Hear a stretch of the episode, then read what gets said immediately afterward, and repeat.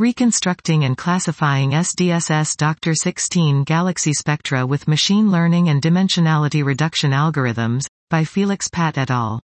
Optical spectra of galaxies and quasars from large cosmological surveys are used to measure redshifts and infer distances. They are also rich with information on the intrinsic properties of these astronomical objects. However, their physical interpretation can be challenging due to the substantial number of degrees of freedom, various sources of noise and degeneracies between physical parameters that cause similar spectral characteristics. To gain deeper insights into these degeneracies, we apply two unsupervised machine learning frameworks to a sample from the Sloan Digital Sky Survey Data Release 16, SDSS DR 16.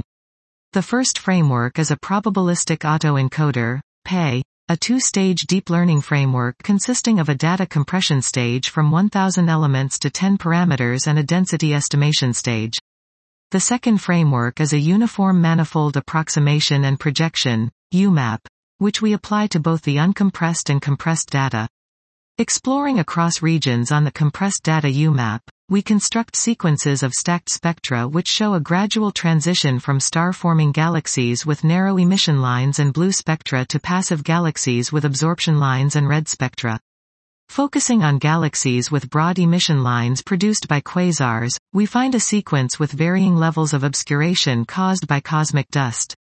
The experiments we present here inform future applications of neural networks and dimensionality reduction algorithms for large astronomical spectroscopic surveys.